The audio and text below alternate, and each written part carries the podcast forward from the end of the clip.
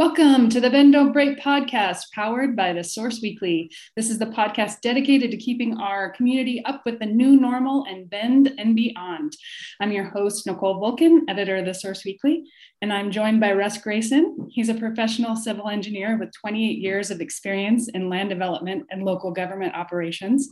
He's worked as a consulting engineer, was responsible for managing large scale mixed use land development projects for a Fortune 500 national home builder and has been with the city of Bend since 2011. In 2013, he became the city engineer. Then in 2015, became the director of the city's community, community and economic development department. In late 2021, Russell became the Bend's became Bend's chief operations officer and assistant city manager, responsible for overseeing the city's community and economic development, housing, utilities, transportation and mobility, and engineering infrastructure planning departments. That's a kind of a, a mouthful. Welcome and thanks for being here. Thank you, Nicole. It's a pleasure to be here. Awesome. Well, let's get this thing started. So, we have been talking um, uh, over the course of the last few Bend Don't Breaks um, just about the topic of housing from kind of a number of different angles. We've taken some um, approaches, uh, you know, looking at homelessness. Now, we just wanted to tackle some of the um, kind of the ongoing questions we see asked around the community, um, maybe uh, some of the misconceptions around how things get built or approved in our community. So, um, we'll just start. Um, you've been with the city of Bend for quite some time. Um, describe a bit about how you've seen Bend change over that time.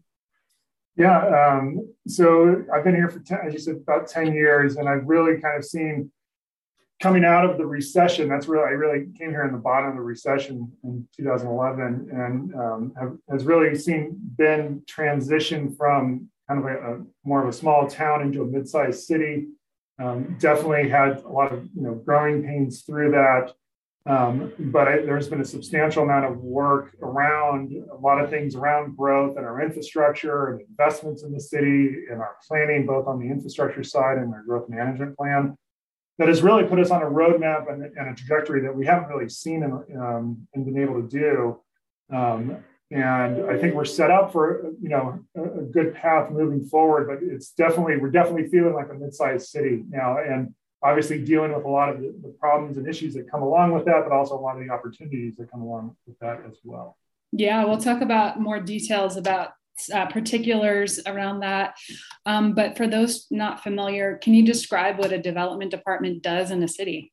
Sure. Yeah. So it does. We have we have different facets. We have one one team that's really dedicated towards what you know our growth management strategy is. They're actually called our growth management division, and they do a lot of that long range planning around our comprehensive plan. What do we want the city to look like in you know 10, 20 years? Um, and what are the goals and objectives around housing, housing types? Where do we grow? How do we grow? So that's one aspect of what we do, and we can have more discussions on that.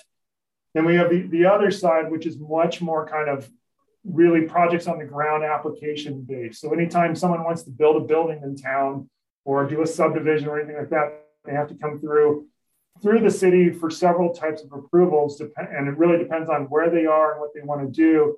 Um, but you know, we there is a lot of criteria. We have what's our called our development code, which sets out the criteria for parking heights, densities of you know you know what you can do in certain zones, the certain uses of properties, and they need to go through that and prove you know whatever they want to develop meets all those code requirements. And we also set out conditions of approval, what infrastructure they need to build in association with their project, and other parameters and things that need to happen in certain phases. Um, and then after that, they come in and get subsequent infrastructure approvals and building permits to actually build projects sometimes it can be very time consuming. It's, uh, you know, on some of our larger projects, we're actually in discussions with some developers for over a year just to come to terms on what their impacts and mitigations are before we move them through. Um, but I think it's important for everyone to realize a lot of times it, it, it, can take between six to 12 months just to get approvals on a project before they actually start construction. Mm-hmm. So we're working with long time cycles. Some projects are, you know, they, they can be in and out in two years. Other projects, we've been working and still have you know monitoring and other things going on 10 15 years down the road um, so it depends on the size and scale of the project yeah well lots of people in bend tend to fall in one of two camps um, in my experience Um, they're either in favor of seeing more housing and development and the interest of meeting the massive need for housing in our city, or they're concerned about the speed of growth and about losing out on Bend's character. Um, how does the city and namely the development department manage these competing priorities? That, that, that's a really interesting question because we live in Oregon, and I, I, don't, you know, a lot of people may not realize, but Oregon has very progressive land use policies that came mm-hmm. down from the state. Um, and again, this is another topic that we could probably have a full, you know, whole other discussion on, but I'll try to keep it in a, in a kind of a high level summary. How how the system really works is um, the best way to think about it is we actually get a population forecast from the state. It comes from Portland State University. So we are told in 20 years, the population is projected to be X, right? It could be 140,000, 150,000 people. And because of how the Oregon land use system is, we don't have a choice on that number. Uh, we don't get to decide how many people are moving here or things like that. We, we basically have to figure out how to accommodate that growth within our either within our current boundaries of the city and or how we're going to expand what we call the urban growth boundary, which is basically that kind of ring line of the city that we can grow to. Um, and there's a lot of planning um, exercises and um, processes that we go through to figure that out. We look at demographics, we look at housing prices, we look at the type of housing, economic land needs, you know, that to have job growth and everything else. So there's a lot of factors that go in. We look at wildfire, wildlife corridors, infrastructure needs, you know, the different types of property that are out there and kind of which properties are better to, to develop on and not how can we um, how can we redevelop in town as well? The state basically makes us look at well, how many people can you fit inside the current city limit through redevelopment or other efficiency, what do we call efficiency measures, which is upzoning or allowing different type of building topologies to come in. And then when you figure out what you can accommodate inside, and then then you figure out how much you can expand. But it really comes down to it's not a matter of if we are going to grow. That is per the state that we live in, that is going to happen. It's more of, well, how are we going to grow and how are we going to accommodate that growth? But we just can't close the gates. Um, we have right. to allow it. Um, and that's really coming as a kind of the, the, from the state guidelines and principles around growth in the state. Yeah. Um, I mean, you mentioned this top or this, this um, term progressive um, in terms of the, the land use policy. Can you just elaborate on that a little bit more? Maybe people don't know what a progressive land use policy looks like. Yeah, and I, I, can use my past experience. I, you know, I did a lot of land development in the Southwest before I moved uh, moved to Bend, and it's it's a lot it's a lot less restrictive. You know, a lot of mm-hmm. times, mm-hmm. like if you if you couldn't you were trying to acquire a piece of property and this owner didn't want to sell, then you would just move to the next one and you would just keep extending utilities to that. And that's why when you drive through some of the larger cities, you see so much sprawl. Um, and there was really a, a, um, a strategic process put in place by Oregon to protect farmland, forest land, and try to restrict that sprawl. Um, that you know that happened in the 70s and 80s, the last uh, in the last century. Um, but that is really kind of that's why that urban growth boundary concept is you know you don't see that in a lot of other areas where you're you're you're putting a line on the map that says you can grow it on the inside of this line, but you cannot grow on the outside of the line without doing a lot of additional modeling and you know planning efforts to show why you need to do it. And so that's more that's that progressive nature of they're really trying to say this is this is where we grow and this is where we, we don't grow. And they both have, there's both reasons for it. And it really stemmed from trying to protect a lot of the natural, either natural resources of, of forest land and or protect farmland, particularly in the valley. That's where the, you know, I think that's where all these conversations really started. Right. Yeah. I mean, it's a little different conversation when you have, you know, people look at um, what is you know what they think is useless land out there and ask why aren't we building you know more and more out there but there are there are state laws that kind of dictate where and how. Yeah. Um, what are some of the misconceptions that you deal with among the public in terms of what can be built and what can't? I mean, we sort of, you know, talked about that a bit, but are there like ones that you hear often that you're just like, eh, I wish people knew, you know, understood this? Yeah, um, there's a lot of times like, um, and and you can totally understand the the reasoning why most people you know they're living their daily lives and they're not sure of you know all the all the land use requirements and the processes to have to have developments move forward. A lot of times, you know, people really get excited when the construction equipment shows up on a site and it starts digging. And unfortunately, that's too late in the process. You know, they're one of the the goal number one of uh, the Oregon land use system is public participation and, and getting people involved in the process, but it's trying to figure out where to plug into that process. Um, you know, a lot of times we hear concerns of maybe a large apartment project or something showing up on a vacant parcel that's been vacant for a long time.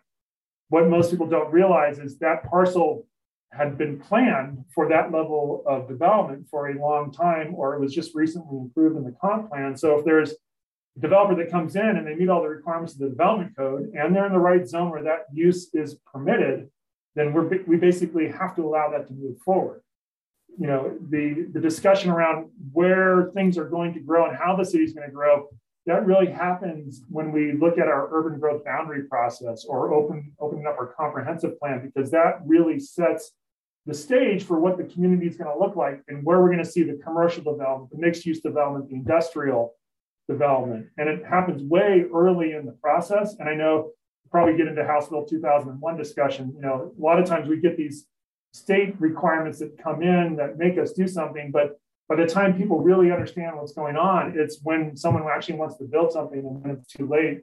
And those are difficult conversations to have with people to say, totally understand. And I respect your concerns. You know, there's a lot of things they had to do to make sure that it worked, but it does fall into this larger comprehensive plan that we have for the city of how we want the city to grow and where we want it to grow. Yeah. Yeah. So, I mean, on top of on top of uh, you know our, our land use planning we have zoning that yeah. that has you know comes into play. So you mentioned house bill 2001 the state changed its approach to zoning through that bill um, doing away with single family zoning which got a lot of attention in the media but it meant that cities then had to adapt their codes uh, to that. So um, what did it look like for you and your team to uh, you know adopt those codes under house bill 2001 and put them in place? Um, this again it goes back to the, the explaining of the why. I think that's always the difficult thing. And as you just explained around house bill 2001 it's that was a directive that came from the state level that basically said you you need to allow duplexes triplexes and fourplexes in any area that's zoned for single family um, before that, we had de- defined rules on, you know, basically that allowed only single family homes to occur and, you know, duplexes and triplexes can occur here under these conditions or in this type of zone, and same with fourplexes. Basically, the state over, overrode all of that and said we have to allow it. So we had to go back and amend our code to pull those restrictions and allow those type of uses to occur in all these different residential zones around town. That gets you know that's really hard to explain to a lot of people of like well if you didn't like it you, you needed to go all the way back to the state session two years ago or right. a year ago that set the rules in place because now we're just kind of following following the, the the way that the statutes came out that are telling us that we have to do this and now we're trying to explain it to everyone in the town of this is why you know it's not that we came up with this idea um, alone and in a vacuum. It was more of no, some things are driven by council policy, some things are driven by the Oregon land use system holistically. And sometimes we get a very, very, you know, um, defined directive that comes from the state that says, thou shalt kind of do these things. And then we have to figure out how, how to accommodate it. Um, and trying to explain that to people and make sure they understand is sometimes because you're dealing with obviously you're dealing with people's neighborhoods and where they live and changes of their neighborhood. I understand the impacts around and all that. Um, and, and a lot of times the concerns they have are valid, traffic and you know infrastructure and all that. Um, but a lot of times we just have to figure out how to deal with it, and we try to do that in the best way possible. Yeah, I mean, some of the, you know, just speculation around the impacts of that bill have, you know, been pretty broad, saying it's going to completely transform communities in the state and, um, you know, help build more housing, basically. That's obviously very much needed. What are some of the trends in terms of what kinds of projects are coming forward um, in the wake of that bill and also Bend's now a new code? Yeah. Um, so we're still seeing it. I mean, everyone's aware we are in a housing crisis. So there has been support at the policy level to get these initiatives adopted and provide more opportunities to get more housing on the ground and a variety of housing. Um, you, there, I, Bend was for a very long time basically a single family type community. And one of the things going back to the previous um, question around like how do we how do we do this and what do we look at? Well, one of the things we have to look at is affordability. You look at the demographics of your community, you know, both in the current condition and, and how it's going to grow. You look at the housing, the housing of, you know, the housing prices according to that, and then you try to figure out how you, match those up. And what we've seen, especially with the last UGB work uh, for the last urban growth boundary expansion, was we needed more housing types at different levels, not just single family, to accommodate the housing needs, not only just from a number standpoint of units, but also from a cost standpoint and a variety of, you know, variety of housing units to be able to serve different segments of the market. Um, so from that point, you know, we said we are encouraging it. We're tracking that all that information right now. I, it's so fresh that I can't tell you we've seen a major turn. Um, I can tell you, you know, looking back over the past five or six years, um, we did see some things just around accessory dwelling units, which are just kind of like those, mm-hmm. you know, grandma units you can put in your backyards. Um, we definitely did some policy work to remove some restrictions and requirements from those over the years. And as we did certain things, we would see a small uptick in the number of units, or you know, we, we make one one type of change and we see a significant uptick in units. So we're tracking all those right now um, to see what those impacts are. We are we're starting to see different things from code changes even before House Bill 2001 came in around cottages. We are starting to see some you know some smaller lot cottage developments, some smaller home type developments. So we know that it's starting to turn what we're seeing in the market, um, as well as you know we're starting to see a significantly larger amount of apartments and multifamily units coming mm-hmm. in, well, which is all planned um, in terms of trying to shift our, our kind of our housing types and, and, and, the different types of products that are being brought to market. To market. Yeah. Sorry. I mean, we're talking, you know, these are like the nuts and bolts, literal, like this is this is the type of structure. What I hear often um, from those concerned about the scale, you know, the speed of growth on that side um, is the character. They talk about character. Um, is there, you know, how do you is there any way to to placate that crowd who's concerned about the character i mean I, I, know there's in those codes there's like oh you have to have you know you have to have the the the, the building set back a certain distance and sometimes there's vegetation things required. But how do you manage that? Well i, I remember this is a quote from someone that that is in town um, that i just always registered with me. It was like we know one thing for certain. We know that there are going to be people who are going to be upset around sprawl and there's going to be people who are upset around density, right? So it's, you know, and depends who you talk to, you're going to get different opinions about kind of what is going to happen. The, the reality is, you know, yeah, the town is going to change over time. We're going to see more density in the core parts of town. That is by design. What that brings with it, yep, traffic may get, you know, a little bit more intense in some areas. We're also looking at parking requirements and how do we grow and how do we create walkable, bikeable communities, you know, and also be able to serve the, you know, the main form of transportation, which is by car, and how will that evolve over the years? So we're also not trying to solve the, you know, we're trying to figure out how do we solve some of the problems of today, but then also we're thinking, you know, 10, 20, 30 years down the road, how do we create the pattern of development that would support transit much more and become mm-hmm. more of a transit oriented type development or how will the transportation system change over the years and um, and then you also have to balance that with how are we going to pay for all this infrastructure to support all this uh, that's been one of the large dramatic changes that has happened over the, the course of my career is there is no more federal i mean obviously there's a lot of discussions now with the infrastructure bill but up to this point there hasn't been a lot of money coming in around from, from the federal level to help build all the infrastructure. Really, cities have had to figure out how to kind of carry that investment locally. Um, mm-hmm. You can just look at the last, you know, transportation bond and $190 million transportation bond.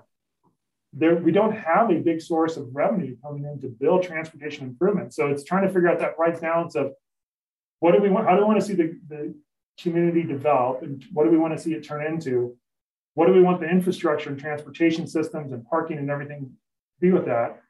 And then how do we pay for it? And a lot of times you can't, it's hard to get all three of those things to align in one perfect scenario that everyone's going to agree to. Mm-hmm. Um, and I think that's some of the challenges we have. And again, depends who you talk to. We, will always get a variety of opinions on what's good policy and what is not. Right. Um, I mean, um, I imagine, you know, where continually Bend is rated among the fastest growing cities. Sometimes it's first, sometimes it's 10th, depending on what's, you know, what who's who's rating these things. Um, just doesn't seem like a, an easy job to to have to manage that and to, to have that reputation um, as a city. Um, that's just a comment. no, no, it's true. I mean, I you know there we were basically when I got here, we we were coming out of the recession. We were really starting to get into some situations where you can just look at our sewer system. We, there are some areas of town that in theory could develop, but we couldn't. We didn't have sewer service to mm-hmm. because of the way the, the original system was constructed and built.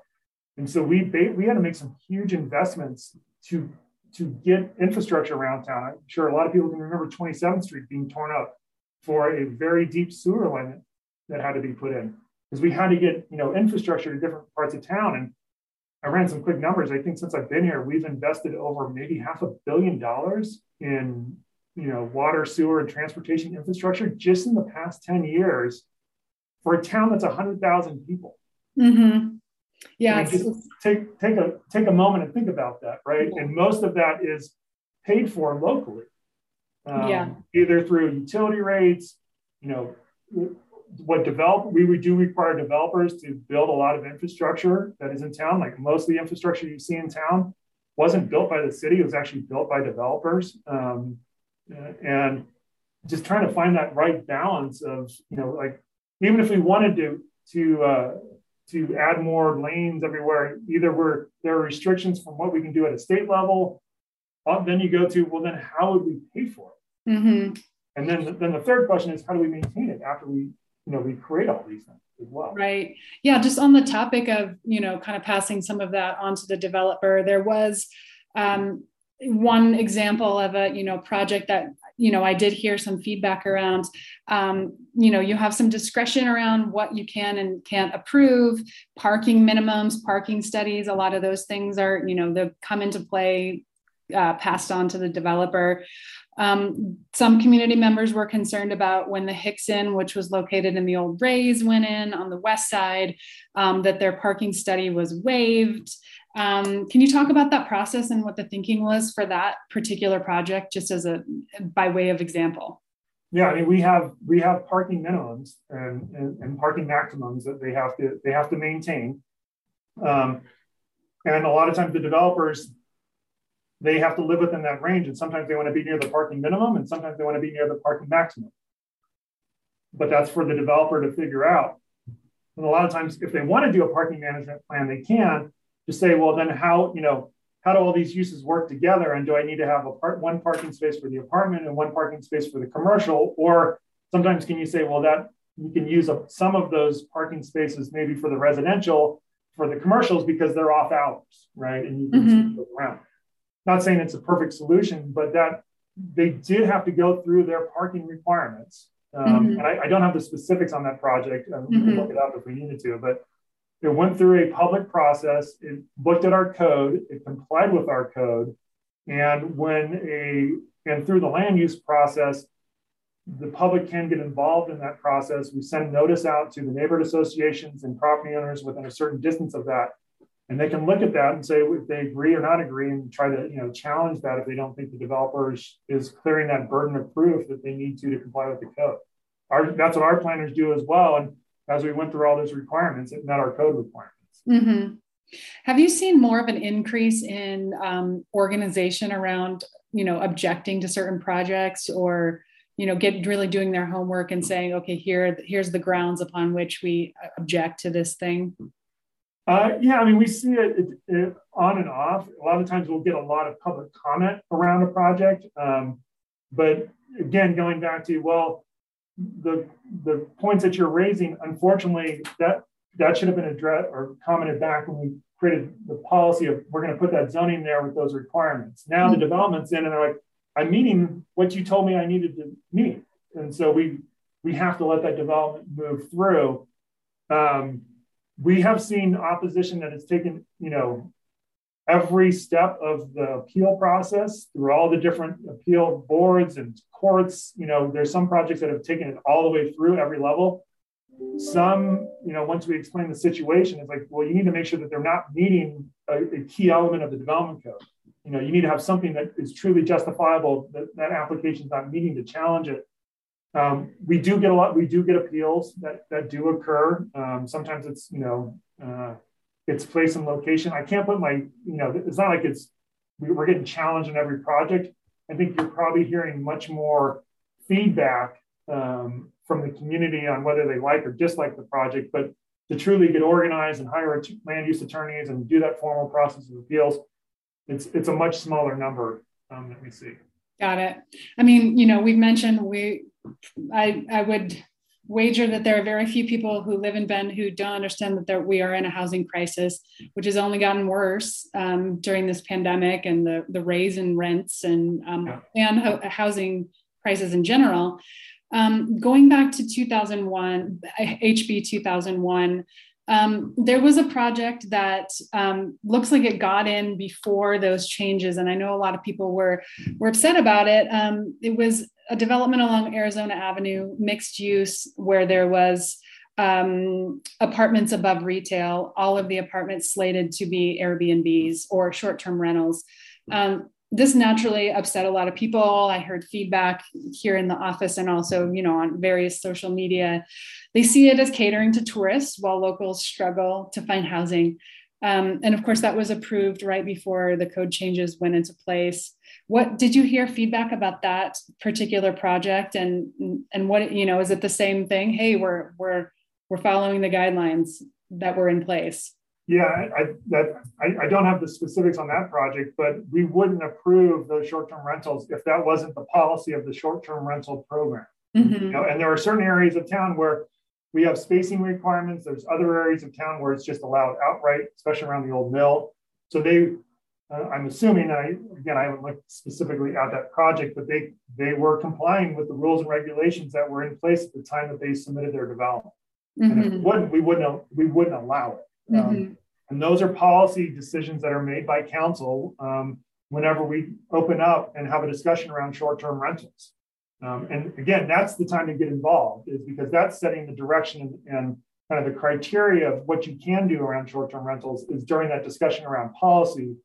But when a development application comes in, if it's allowed in the development code and the Bend code to have that type of development and have that type of short-term rental policy, then it is going to move through because that was those were the rules that were in place at the time of that submittal. Mm-hmm. Now you're assistant city manager. You um, does that include you know opening up the books? You you're dealing with budgets and um, just you know how much money is coming in versus coming out. Um, is that part of your role? A little bit. A lot of it is is kind of just a broader context of what I was doing in the community development department of how are we going to grow the city Mm-hmm. It is not just what is the development type, it's really how do we align infrastructure needs, you know, new, how do we maintain our current systems? How do we upsize our systems? You know, um, and then how do we build the new roads and pipes and everything we need to get everywhere um, to allow some of this development to occur? Some of it is borne directly by the by the you know the development community. Some of it is public investment um, that needs to be done to support the growth. So it's more of now trying to figure out, okay, how do we pull all those different things together to get a kind of a, a more um, unified and structured plan going forward? Because we may, one of the things we always try to do down here, and another, going back to an earlier question, that some people probably may be hard to, you know, realize when you're looking at a project coming out, but we know in the end, we want this pipe to get from point A to point B, or we want this road to look like this and have roundabouts in different places we may be able to get this project to do this much of it, but we've also got a game plan to say, okay, when all this stuff happens and maybe a city project happens, we will have that complete system of infrastructure. We can't build everything everywhere today. We just don't have resources. We can't require the development community to go fix 20 intersections that are not functioning correctly, you know, with one apartment com- complex. That's just mm-hmm. not in the realm of feasibility. And you have to balance how do we get the, the housing out of the out of the ground, how do we make it as affordable as we can? Because any infrastructure requirement we put on a development, typically that's going to get passed through in the project costs, whether it's your house or your rent. They're going to have to cover that cost of development when they try to figure out how to how to set their what the house price is and the rents.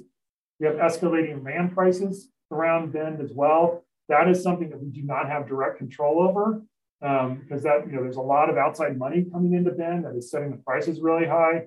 And I, a lot of people always say, well, we should just bring in more land, right? And that will help offset the cost. Well, so you have to balance that with what's the cost of infrastructure that we need to go serve that because it is it is extensive and it is high.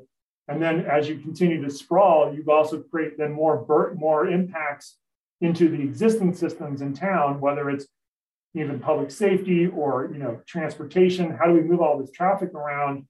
Um, and so again, trying to find the right balance in how we do that. That's kind of what this role is, and making sure that we've got coordinated development and operations all working together to, with the common goal of being a city of you know 140 150,000 people 20 30 years down the road yeah i mean going back to your infrastructure comment i guess that's you know that's a major reason why there's been a lot of support for the Bend Central District and for the core area as being opportunity places uh, rather than spreading out. Um, are there any new developments on that on that uh, in on that front from the city as far as anything we can see on the horizon in terms of Bend Central District? Yeah, I can tell you. We, I mean, uh, I gave an update to council last month around just kind of what we're seeing, and we are seeing significant interest at varying levels. We have some projects, I think, if they could get their pro forma, which is basically their budget, um, if they can get that to pencil, then they would move forward with the project. But they're not only dealing with you know the requirements from the city in terms of what we need them to build, and they're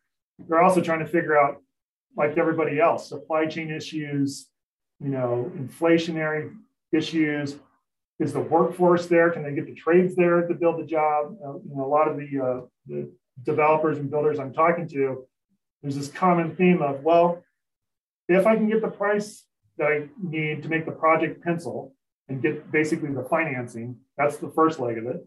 The second is great, I can make it pencil. Can I actually get the materials there that I need to actually build the project in a time frame that makes sense? Then can I get the workforce there at right. the same time and build this project and get it out of the ground and then deliver it at a final price that the community want you know can can afford. Mm-hmm. and that's been exacerbated over the past year with you know with everything going on with covid and supply chain issues and inflation. So the developers are having a very tricky time especially on these new type of buildings and infills.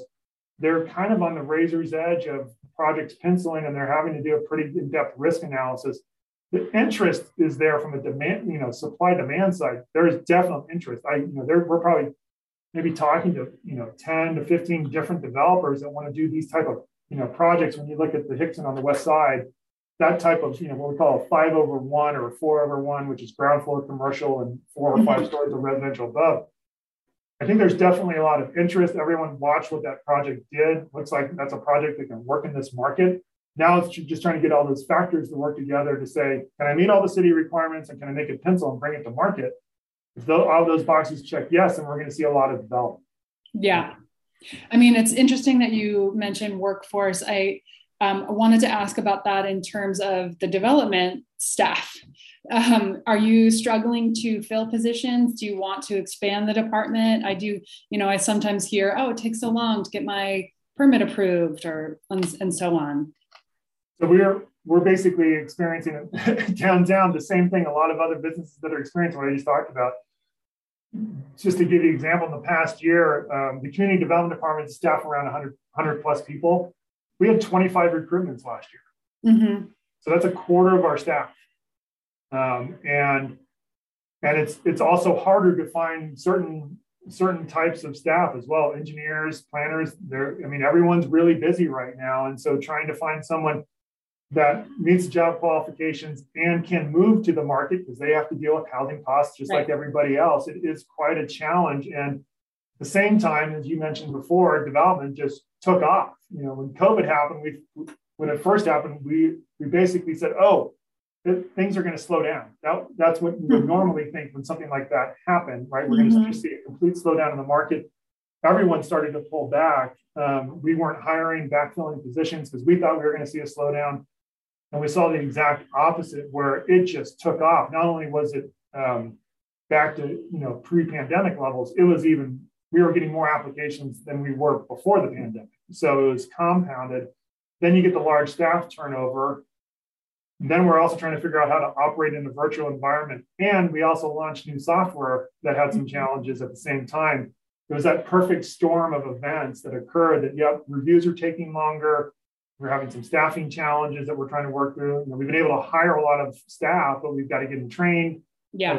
Get them used to our systems and all that just takes time. So again just like everybody else we're experiencing the, those same type of issues and we're trying to work through it the best that we can. Yeah. Well we've covered a lot of ground. I just want to give you an opportunity to just let me let us know let listeners know what do you wish more people knew about how developments are approved or not? And we can end it on that that's a good i think to me, it goes back, I think, to the tenets of kind of the Oregon land use system. It's really kind of what I said before. It's really not can we stop the growth if we're going to grow. It's more, it, really comes back to as a community, how do we want to grow? And one of the great things about Bend and why we do get a lot of public involvement, and I've worked in a lot of other cities, um, people, they, they love the town. They love Bend. They're they're passionate about where they live, and they're and they have joys and concerns about growth and all the things that it can bring, and also the you know kind of how it, it's going to change. And yes, the town is going to change. That that's almost a certainty. Um, it's really you know making sure everyone is stays engaged, but also try to get engaged at the right time to address their concerns in the process. And you know we're and that involves working. You know, it's good to stay in contact with your neighborhood association because we are sending we, we work with the neighborhood associations to try to communicate with them like here are all the policy discussions that are going around like house bill 2001 there's another big policy change that could be coming right now around the climate friendly and equitable cities rulemaking mm. process that's going on in the state that's a pretty significant and dramatic change again that's a whole other podcast we're actually watching right. how that process works in the state that that is basically telling us to densify even more mm. um, into the core of town and where we put our housing stock and how we build infrastructure, not only there, but around the city to support that. Mm. It could have impacts on how we expand our boundary in the future. Um, and to me, that's like the next big conversation that's probably going to happen with the community. And again, it's always, we don't have that conversation when we're starting to see the building come out of the ground. So right. stay involved with the neighborhood associations because they, they are keeping tabs on all these different actions that occur at a policy level. And they also are keeping tabs on as development, individual development proposals come in as well. Uh, they are getting uh, notifications and opportunities to comment on those either through the neighborhood association and or as private parties. Right. But again, I mean, I appreciate the public involvement because of the passion that people care about town. I think that's a, that's a good thing. And it's again, goal one of the Oregon land use system. Um, we're just never going to, you know, satisfy all parties on all on all right on all issues. Well, it's the people's government after all. Yeah. Um, Russell Grayson is the Chief Operations Officer and Assistant City Manager for the City of Bend. And thanks so much for being here on Bend Don't Break. It was my pleasure, Nicole. Always, always want to come on and talk if you got topics. Awesome. Have a great day. You too. Thanks.